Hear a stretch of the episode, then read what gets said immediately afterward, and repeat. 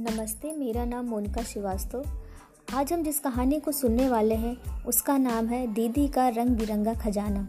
इसके लेखक हैं रुक्मणी बनर्जी और इसको चित्रों से सजाया है कावेरी गोपाल कृष्णन ने। यह प्रथम बुक्स द्वारा प्रकाशित की गई है। देखते हैं कि दीदी के रंग बिरंगे खजाने में क्या है। एक बड़े शहर के किनारे कुछ बच्चे रहते थे।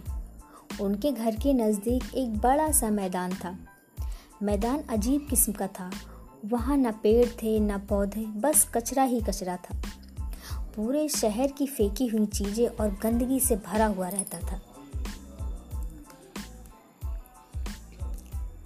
वे बच्चे स्कूल नहीं जाते थे, पूरा दिन मैदान में घूमते थे। प्लास्टिक की बोतलें खोजते थे, कपड़े के टुकड़े निकालते थे, कचरे के बारे में वो बहुत कुछ जानते थे। एक दिन दीदी कचरे के मैदान में आई। गले में डाल दुपट्टा ओढ़ी हुई थी। घूमते फिरते बच्चों की तरफ़ ताकते हुए वह एक जगह पर बैठ गई। अपने थैलों से कुछ निकाल कर देखने लगी। पहले बच्चे दूर से घूर रहे थे, फिर थोड़ा करीब आकर देखने लगे। दीदी के पास बहुत सारी किताबें थी।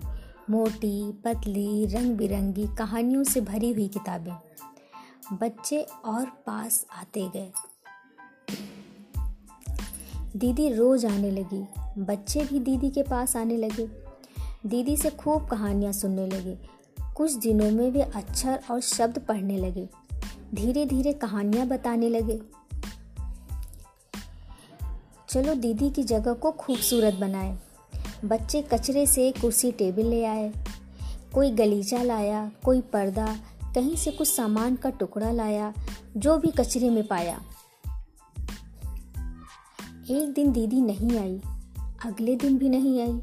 परेशान बच्चे इंतज़ार करते रहे। बातों बातों में किताब पढ़ने लगे, अपने आप पढ़ते पढ़ते औरों को पढ़ाने लगे। एक दिन उन्हें दीदी का पता किताब में मिल गया। बच्चे तुरंत दीदी की खोज में निकल पड़े। साथ में किताबों का थैला उठाना नहीं भूले। खोजते खोजते बच्चों ने एक बस का नंबर पढ़ लिया। चलते चलते उस सड़क का नाम समझ लिया, क्योंकि दीदी ने उन्हें सब सिखाया था। दीदी का घर कहाँ है? इधर है कि उधर है?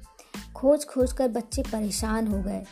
थक कर वापस जा ही रहे थे कि किसी ने एक लाल दुपट्टा देखा। दीदी बिस्तर पर लेटी थी, बीमार और उदास दिख रही थी। चेहरे पर ना कोई मुस्कान, ना कोई चमक थी। डॉक्टर ने दवाई दी थी, पर दीदी ठीक नहीं हो रही थी। बच्चे दौड़कर वहाँ पहुँच गए। दीदी को एकदम गले लगाया। किताबों का थैला उन्हें दिखाया। बच्चों ने कुछ पढ़कर सुनाया। दीदी फिर से मुस्कुराने लगी।